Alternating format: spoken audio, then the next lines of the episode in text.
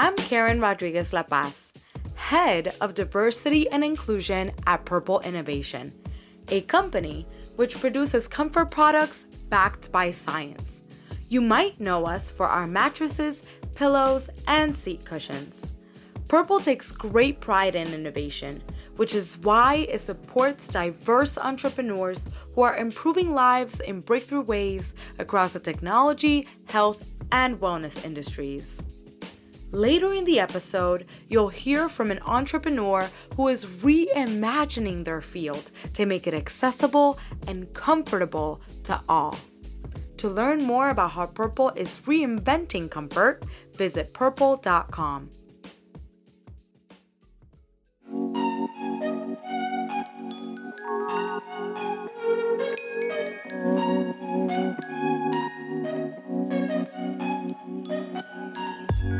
Y'all, it's Brittany. So I worked on a vaccine education campaign a few months ago, and it was specifically geared toward Black communities, the same communities that journalists and commentators had been labeling as vaccine hesitant. Those journalists were well-intentioned, and they took into account the history of how our medical apartheid system has systemically abused Black people and understandably made us suspicious. But we consulted with doctors for the campaign, and a Black medical school professor named Dr. Kimberly Manning, she said something that really shifted our approach. She said we shouldn't be calling reluctance to get vaccinated hesitancy when often it's actually vaccine deliberation.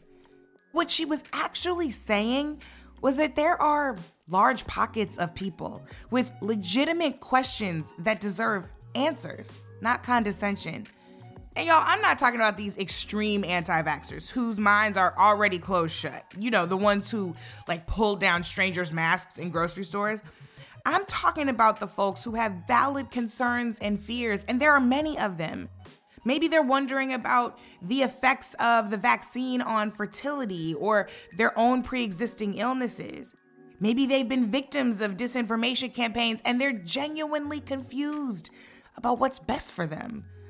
Part of me wanted to dismiss her suggestions entirely, I'll be honest, because those of us who could access the vaccine and who took it and have been taking this pandemic seriously all along, our exhaustion can give way to anger and understandable frustration at those we think have not done the same. I don't know. In the end, do we want to be proven right? Or do we want to be effective? I don't know anyone who responds well to shaming, and what we've been doing ain't been working. As of Sunday, the country is seeing 52,000 new cases daily on average. That's a 170% increase over the previous 2 weeks. So if you love someone who is truly in deliberation, the experts have some advice. Start by listening. Be empathetic and acknowledge the validity of their concerns. Recognize that disinformation is everywhere. So ask what's really at the root of their fear. Meet them where they are and help them find the factual answers that they need. We're not going to get through this if it's not together. So instead of judgment, maybe let's try on a little bit of love and choose the warm light of truth. We are undistracted.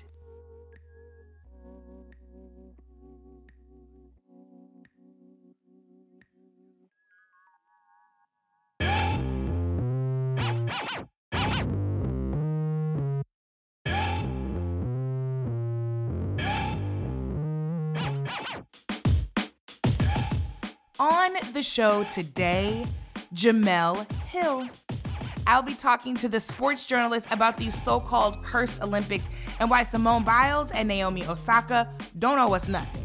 What's really bothering people when they are reacting so vehemently and angrily toward what they've done is the fact that these two women have said, I choose me over your entertainment, over your ability to watch me perform.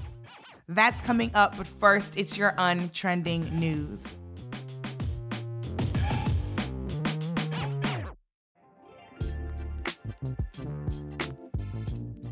Okay, so we have an all-Olympics version of the news today. First up, I am loving the teenage girls who swept the street skateboarding competition. This contest is now led by two 13-year-olds. This is crazy. There was the show-stopping Momiji Nishiya from Japan, who took home the gold medal. The silver medal went to Brazilian Hayasha Leal. You may remember her from when she went viral back in 2015, when she was only 7 for skating in a fairy costume. I really haven't been feeling the Olympics that much this year, but I am here for these young girls and their breathtaking tricks. Next up, good news, Paralympic athletes will now earn the same pay as their Olympic counterparts. Paralympians will now receive $37,500 for each gold medal earned, compared to the mere $7,500 that they used to receive. But while Paralympians and their supporters are celebrating, finally, equal pay, many have pushed back against the U.S. Paralympic Committee's decision not to allow Becca Myers, a U.S. swimmer and 6-time Paralympic medalist, to bring her mother to the Games as her personal care assistant. Myers, who is deaf and blind, said the committee had previously approved her mother to be her PCA, but due to COVID, they are now, quote, limits to non-essential staff in place. Non-essential? Myers points out that a trusted PCA is essential for her to compete. Here's what she said. No athlete on Team USA should ever feel afraid.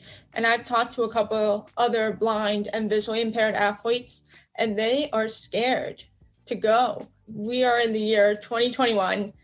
We can do better. I just don't understand why we're still fighting for our rights as disabled people. Look, y'all, you know how I feel about this. If the games aren't equitable for everyone, then we shouldn't be playing them until and unless they are. Period. End of story. Next up in the news, last Wednesday, Quinn, who is a midfielder for the Canadian women's soccer team, they became the first out transgender athlete to ever compete on an Olympic stage. There are other trans athletes set to compete, including New Zealand weightlifter Laurel Hubbard. However, there are still some trans athletes disqualified this year for their testosterone levels. Quinn spoke to the press ahead of the games about their mixed emotions. I have the privilege to be able to continue to play my sport after coming out as trans, but unfortunately for some folks, they can't play the sports that they want to. We see trans women being excluded from sports, and I think even the sporting realms that I continue to operate in need to change. I'm glad to see things changing for the better. We still got a long way to go. And finally, some athletes have been protesting uniform conventions that they feel sexualize their bodies. So last week, the Norwegian women's beach handball team showed up to the European Beach Handball Championships in shorts instead of the required bikini bottoms. The men's handball players wear shorts and full-length tops, while the women are mandated to wear sports bras and underwear. And so the women showed up in shorts, and their team was fined nearly $1,800. Here's what team member Tanya Lursted had to say. We want to grow this sport, that everybody can feel that they can participate. But because of the body insecurities, I think a lot of women just saying, no, I don't want to do this. And yeah, that's really sad. There's since been an outcry of support for the women, including from pop singer Pink, who says she'll be happy to pay their fines for them. Then over at the Tokyo Olympics on Sunday, 4 German women gymnasts took a similar stand when they came out in full-body unitards instead of their usual revealing leotards. Your body, your choice, it extends to the Olympic stage too. No one should be forced to perform in their underwear if they don't want to. So let's get rid of these outdated rules so that women of all body types feel comfortable playing sports and can actually choose what they play sports in. Coming up, I'll be talking to Jemele Hill about how the Olympics are failing Black women athletes right after this short break. And now, a featured entrepreneur from the Undistracted Spotlight, brought to you by our sponsor, Purple. Hi, I'm Maryam, the CEO and founder of Dive In Well, a community-based wellness platform. We're on a mission to make the wellness industry more equitable and accessible through community, conversations, and cultivating space for one another. I'll be honest with you, the wellness industry often prioritizes profit over people, catering to those with the most privilege and often exploiting the cultures which created our beloved wellness practices. We want to be different. Our vision is a world in which well-being is accessible to all. And as a company, we try to practice what we preach by staying close to our humanity and wholeness, so that when things get challenging, we can use tools like breathwork and meditation to cope. We carve out time between our meetings for joy, connection, and yes, even naps. We also find time to laugh and see each other's people first and foremost. You can learn more about us at www.diveinwell.com. Thanks, Maryam. Our sponsor, Purple, is also helping prioritize health and rest with their comfort technology products. Visit purple.com/undistracted to see how you can build a comfortable life too.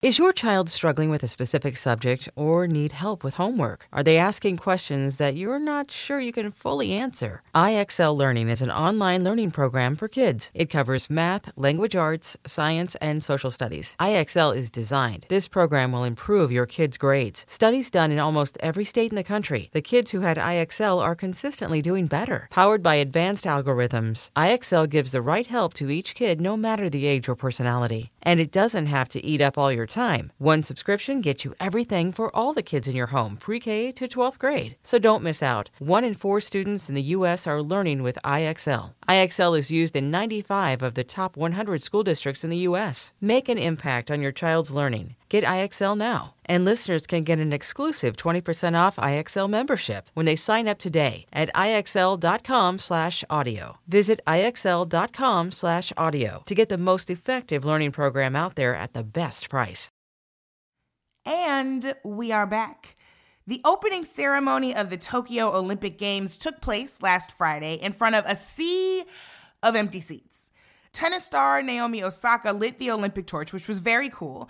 But outside of the stadium, there was no cause for celebration. Protesters showed up and were chanting things like, "Go to hell, IOC, and cancel the Olympics." Don't come to Japan! Don't come to Japan! They feel it's irresponsible to be holding an international sporting event amidst a global pandemic, and they've got a point. This week, Tokyo reported its highest ever daily number of new coronavirus cases. And since the beginning of July, 153 people connected to the games have tested positive for COVID. And this virus certainly is not the only problem looming over these Olympics. There are policies that discriminate against athletes of color, unfair mental health burdens placed on, in particular, Black women athletes. And of course, there's the problem with the institution of the games itself. Here to break it all down for us today is sports journalist and my friend, Jemele Hill. She writes for The Atlantic and is the host of the podcast, Jemele Hill is Unbothered. And y'all know, we got into all of it. Jemele, thank you so much for joining us. I'm so thrilled to talk to you. Well, I am thrilled to talk to you too. I mean, this is a wild time. So many people have dubbed these Tokyo Games the cursed Olympics. Do you agree? Like, how cursed have they been so far? Well, I think the reason people have said that is because there's just been a lot of resistance to even having them at all. And there's a serious COVID situation right now in Japan. A lot of the local residents did not want the games there.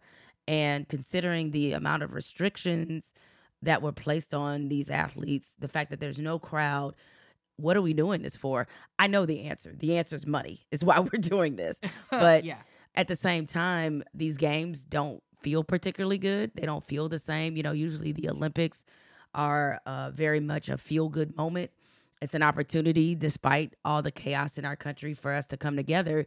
And it doesn't feel like that's happening or has happened. We haven't had that moment where everybody's like, oh my God, this is amazing. I mean, certainly there have been athletes who have performed well and all of that, but it hasn't been that one galvanizing moment. And I think because that hasn't been there and the feel of this Olympics is so different than the previous ones, that's why you have people calling it the cursed Olympics. So there are so many things that I want to get into about these Olympics.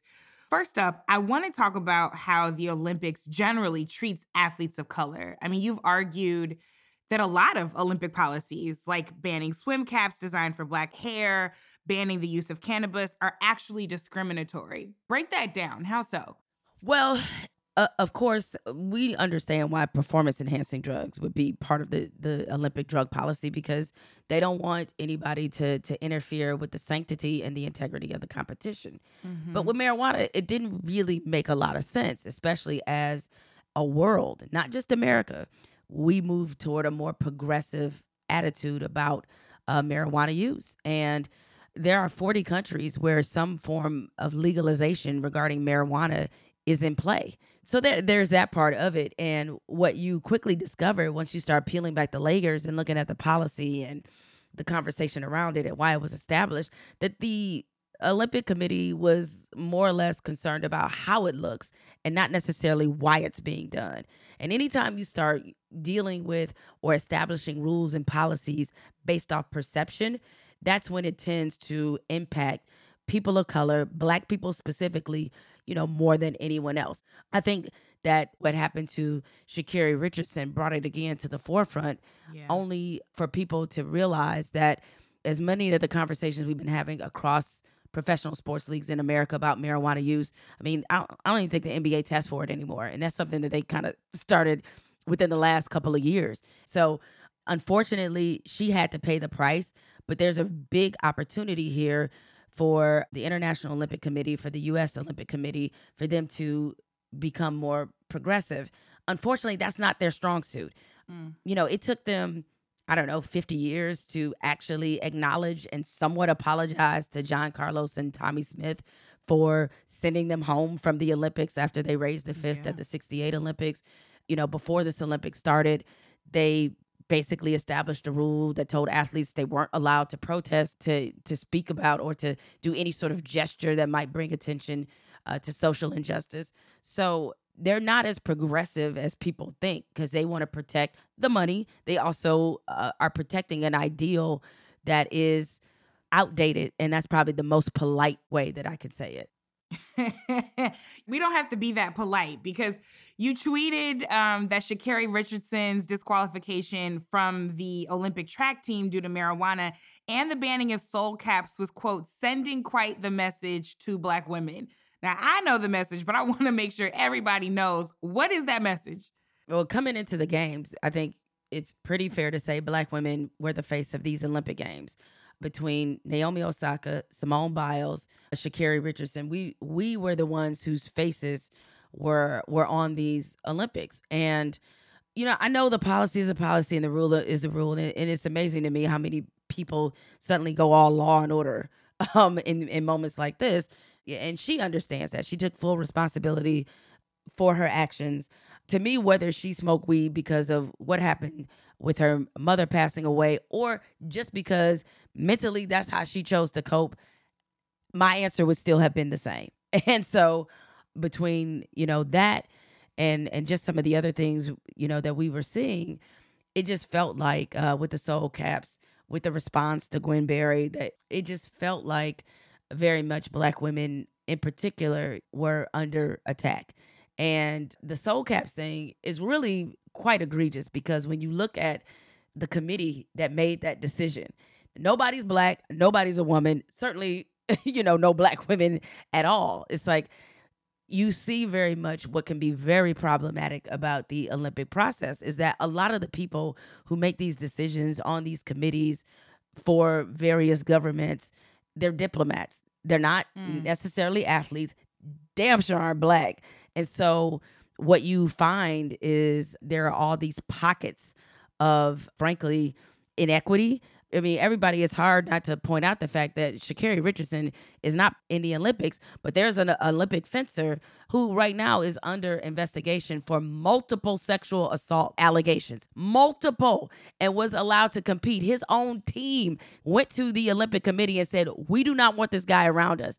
He is a threat to our safety, a threat to the safety of others, and they still allowed him to compete. Instead, they came up with a safety plan. Like, how does that happen? Okay. And so That person is in Tokyo right now, but Sha'Carri Richardson isn't. And so I need Rules Are Rules Twitter to be all over that the same way that they were all over Sha'Carri Richardson. I'm going to say his name, considering that Ellen Hasdick is on the men's U.S. Olympic fencing team. He's facing accusations of sexual impropriety by three women, including incidents that occurred from 2013 to 2015. He's denying these. But I want to make sure we're clear when you say that he's allowed to go to Tokyo, because he's not only allowed, he got to fly separately and stay on his own outside of the Olympic Village. I mean, I don't know how much more clear it could be that there are two sets of rules here. And keep in mind, you know, USA Gymnastics went through a horrific scandal with Dr. Larry Nasser, who will rot in prison, thankfully, for the rest of his life, because he was violating young girls in USA Gymnastics and was allowed to do that for years. And all the checks and balances that were supposed to be there, none of them worked. So there was a lot of young women, Black women included, Black girls, who were violated by not only him, but the process itself. And so they created this other process to supposedly make sure that doesn't happen. And lo and behold, you have in the same USA Olympic world, you have another process that is enabling a potential abuser. And people can say like, oh, well, you know, innocent till proven guilty. This ain't court. Okay. You're representing your country. All right. And so I would argue that because you care so much about perception and care so much about the athletes who are being sent to Olympic competition and want them to represent the United States in the best light possible, how is it that somebody who is accused multiple allegations, you know that he's dangerous enough that you need to develop a safety plan, but good enough to represent the country? That math ain't mathing, okay? Not at all. In particular, it really seems like Black athletes, Black women athletes are viewed as either symbolic trophies, tools of victory, or completely disposable, right? That there's no in between. There's no room to be human. So on Tuesday, we know that Simone Biles withdrew from the women's team gymnastics final, citing mental health, and continued to cheer on her teammates. She said she was inspired by people like Naomi Osaka and others. I'm curious whether you think this is a tipping point for Black women athletes and the extra stress and often discrimination that they have to deal with, and a paradigm shift in saying, we're not going to take this no more. You know, and I mean this as a compliment, so I certainly want young people to take it this way. These young people now built different. They built differently than us. And I love it, because we came from a generation of women. I mean, it's conditioning we all had to learn of survival, of when the world is kind of crashing, our own world is crashing, that we have to suck it up and take it. And we have to put on a show of strength, even if we do not feel that way. And we learn to be the best maskers, the best fronters in the world. And we get to a point in our lives, hopefully, where we realized that that wasn't the best course of action, that maybe had we been allowed to be vulnerable or felt empowered enough to tell people, I can't take it anymore, or this is enough, I'm at my limit, then that might have saved so much of us mental health struggles down the line. And what people don't have a respect for is what it takes to be not just a professional athlete, but what it takes to be a great professional athlete. And this is something that requires a level of mental fortitude, of mental strength that most of us ain't equipped with, because these are different people, all right? Simone Biles has literally been the best in the world at her sport since 2012, 2013. I think she's the best athlete in the world right now, man or woman, okay? And yet it took, to me, a enormous amount of strength, courage, whatever other adjective you want to put in there, for her to say, mentally, I'm not right. Because the expectation, people have to understand what the expectation is for Simone Biles. Because she is the greatest gymnast ever, facts, don't at me, don't debate me. She is. There is no debate, baby. No debate. There is no debate, right? So because she is, the only person she's really competing against is herself. And she's so far ahead of her competition that we expect to see something extraordinary every time she performs. And I don't know how many athletes in the world have the same level of expectation placed upon them. And so she did this vault. It looked shaky. And she knew, it seemed like, that she was not where she needed to be to compete at the level that she's used to competing at. And I think that's okay. And what I do see is a lot of people rushing to be loud and wrong, trying to use this as an opportunity to devalue her, to knock her down a peg or two, to discredit what she has accomplished. She has nothing left to prove. So she knows her body and she knows her mind. And what she said about needing to deal with, you know, some mental health issues should be respected just as much as she has said, I tweaked my ankle. And it was the same with Naomi Osaka, because what's really bothering people when they are reacting so vehemently and angrily toward what they've done is the fact that these two women have said, I choose me over your entertainment, over your ability to watch me perform. And a lot of athletes don't do that. They think about, okay, well, I got to do it even though I'm not feeling right, whether that be mentally or physically, because other people want to watch me. Other people are dependent on me. And what I love about what both of these women have shown is that they have chose to protect their peace over being used for entertainment. And that is something a lot of us need to learn in our respective fields. And we're not performing above crowds, but a lot of us every day, we choose a job, we choose a personal situation over our own peace of mind. So just watching them do this inspires me. And I think a lot of young athletes, because I even see it in entertainment, like a lot of young people are so much braver and better at expressing that than I think my generation is. It's deeply inspiring to me too. And I think to your point, when we are not willing to put ourselves first, our physical health suffers, our mental health suffers, our families suffer. I mean, Black women Olympians and women athletes in general also face greater burdens when it comes to childcare. So we talked on the show last week about track star Allison Felix and her new initiative to help other Olympic moms pay for childcare. What more needs to be done to properly, systemically address this issue? Well, I think, you know, the one thing that allows the Olympic Committee and allows these governing bodies that have their hands in the Olympics to get away with basically not treating Olympic athletes with kind of basic dignity is the fact that we only pay attention every 4 years. And shame works. We have seen this many times that shame does work. And I have a feeling if there were just more eyes and more awareness before this 4 years shows up and it's the Olympics, that they would not be allowed to get away with what they get away with. I think about the U.S. women's national soccer team, and while they haven't always been successful, but the amount of awareness that they have drawn to how they're treated versus how their male counterparts are has been very eye-opening for a lot of people.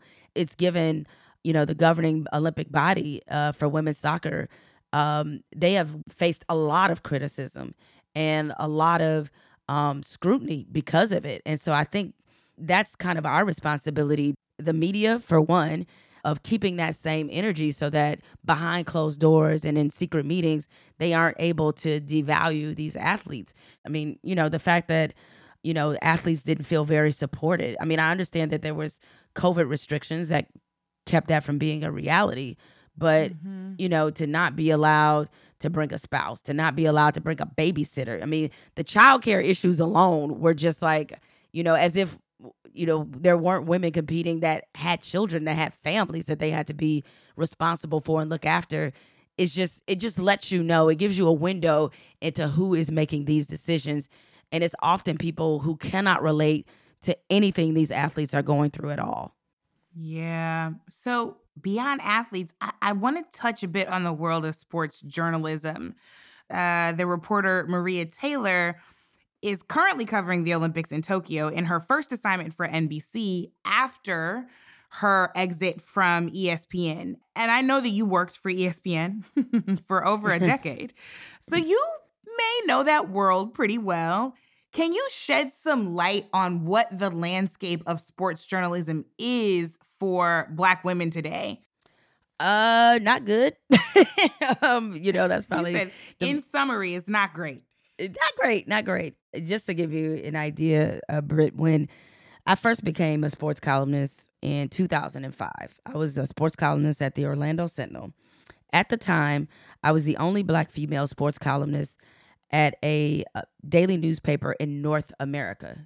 I was the only one out of 405 daily newspapers.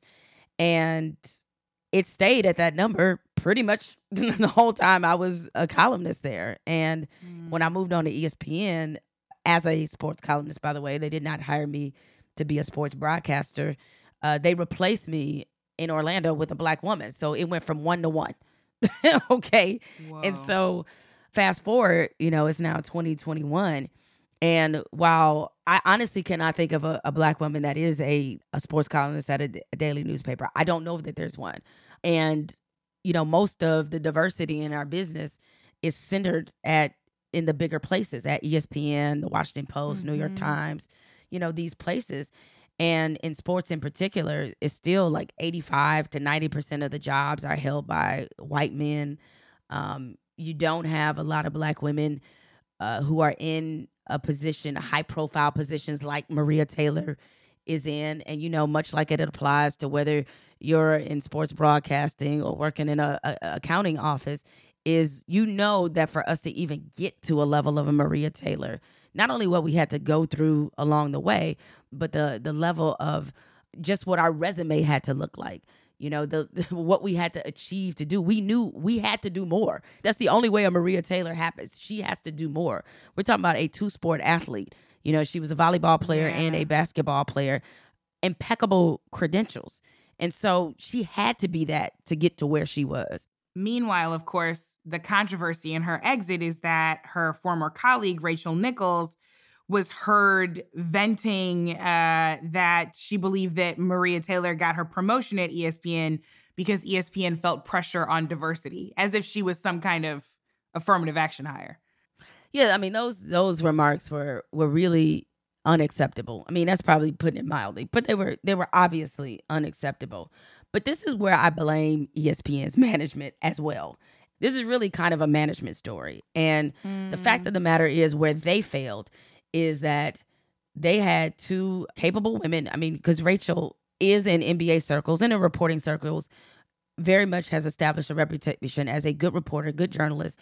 But at the same time is that you have two women in this job and you promise them both the same thing. One of the women, you put it in her contract, okay? And so what I would say to Rachel, and I haven't talked to her, and I've known Rachel for years, I wouldn't classify us as friends. I would say we were friendly, is...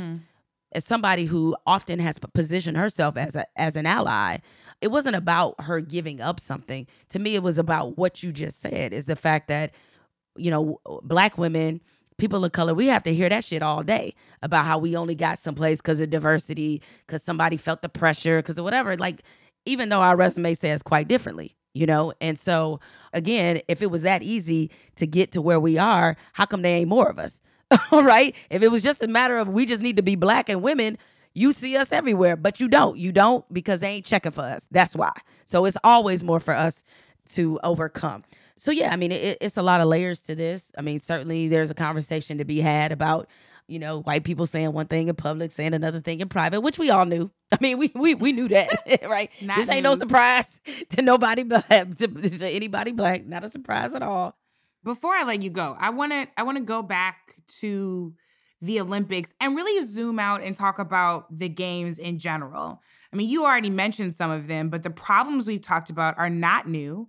The games have a very long history of racism, of sexism, of misogynoir, and we know that host cities often end up displacing poor people and houseless people to build stadiums. It exacerbates existing inequalities. So my question really is there any hope for the Olympics? Or is it like time to just burn it all down once and for all? it is tough because, you know, I got into sports journalism because I love sports. And actually the thing I love most about sports, you know, yes, I love to see great athletes perform and do great things. The one thing about sports that makes it a little bit different than other functioning parts of our society is that it's one of the few things that actually brings us together. And, you know, we're a very segregated society, but when you love the same team, you root for the same athletes, it tends to knock down walls.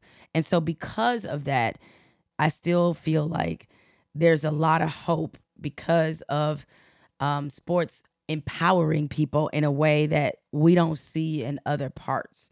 You know, that what Naomi Osaka is able to do with bringing this conversation about mental health even more into focus. Simone Biles, same thing. Despite the fact they will be receive criticisms, I still think it's doing way more good than harm. Now, listen, these kids understand that they are the product. That's right. And as long as they understand that, I think there is always hope that these systems will be changed, because if they don't, they're going to risk extinction. I'm so grateful for the way that they are shifting paradigms. I'm going to be honest with you, though. I mean, considering all of the inequities and challenges within the institution and the fact that Japan is being exposed to a raging virus, I'm finding it a little tough to really engage with and enjoy the Olympics this year. Do you have a vision for kind of what a positive future can possibly look like for celebrating global athleticism? Well, you know, I think it is important. And I understand how you feel, because it reminds me of my relationship with the NFL, especially after all the everything that happened with Colin Kaepernick. But, you know, what I try to keep in mind watching the Olympics is that there's a lot of Black athletes that are competing in this. And a lot of them want our support. They deserve our support. Yeah. And so for them, I still have been watching a lot of the Olympics for, you know, women's basketball and the women's 3-on-3 tournament, for men's basketball, for so many, you know, for Simone Manuel. And so for that reason, I'm okay with watching the Olympics, even though I can't stand some of the systems that have, you know, subjugated some of our people in the process. I'd also say, just in terms of global sport, you know, we have to keep in mind that the history of sport globally and in this country is that it's been able to push society before it was ready to be pushed. I mean, Jackie Robinson integrated Major League Baseball in 1947. It's almost, you know, 20 years before we got the Voting Rights Act and the Civil Rights Act. The Williams sisters fighting for equal prize money at Wimbledon, long before Wimbledon wanted to do it. So it's way too many examples of sports actually being such a positive change agent.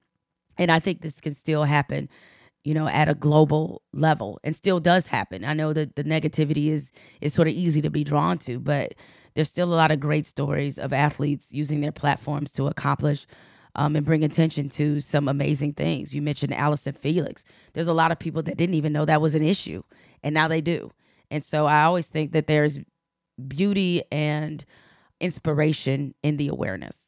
Well, Jemele, I'm very hopeful that the future of this is much more of what you have been describing, and much more of what these beautifully human athletes have been pushing for. I'm looking forward to see what they create. Oh, yeah. Same here. Thanks so much. It was a pleasure to join you.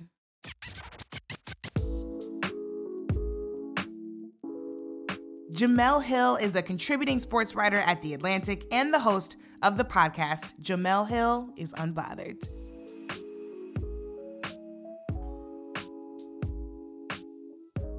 Look, y'all, by the time I spoke to Jemele, I had been fighting off ashy dudes on Twitter for hours.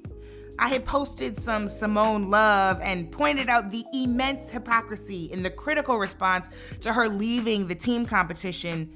And not surprisingly, I got some awful responses in return. But still, I am so inspired by Simone and Naomi and so many of the other Black women athletes who are not only at the top of their game, but who are downright refusing restrictions on their humanity. Like Jemele said, the choice to protect your peace of mind over being used for entertainment, that's revolutionary. Whether you're a gymnast who can flip 4 times in the air, or like me, you're someone who can't even flip an omelet on your own. All of us are deserving of the room to breathe. As Jemele said, sports can be a vehicle for cultural, political, and societal change if we're smart enough to embrace the changes as they come. So shout out to all the Black women, all the marginalized athletes who are challenging so many of these old, arcane, outdated ways of just playing along. Whatever the future of the Olympics or global athleticism looks like, I just pray it's more equitable. And as far as I can tell, the next generation is well on their way to changing the game for the better.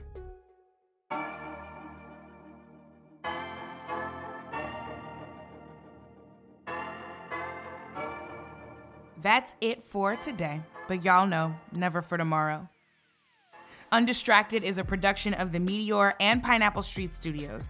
Our lead producer is Rachel Matlow. Our associate producer is Taylor Hosking. Thanks always to Treasure Brooks, Grace Chen, and Hannes Brown. Our executive producers at The Meteor are Cindy Levy and myself, and our executive producers at Pineapple are Jenna Weiss-Berman and Max Linsky. You can follow me at Ms. Pacchetti on all social media and our team at The Meteor. Subscribe to Undistracted and rate us on Spotify, Apple Podcasts, or wherever you check out your favorite podcasts. Thanks for listening, thanks for being, and thanks for doing. And happy first ever Federal Emancipation Day on August 1st to our friends in Canada. I'm Brittany Packnett Cunningham. Let's go get free.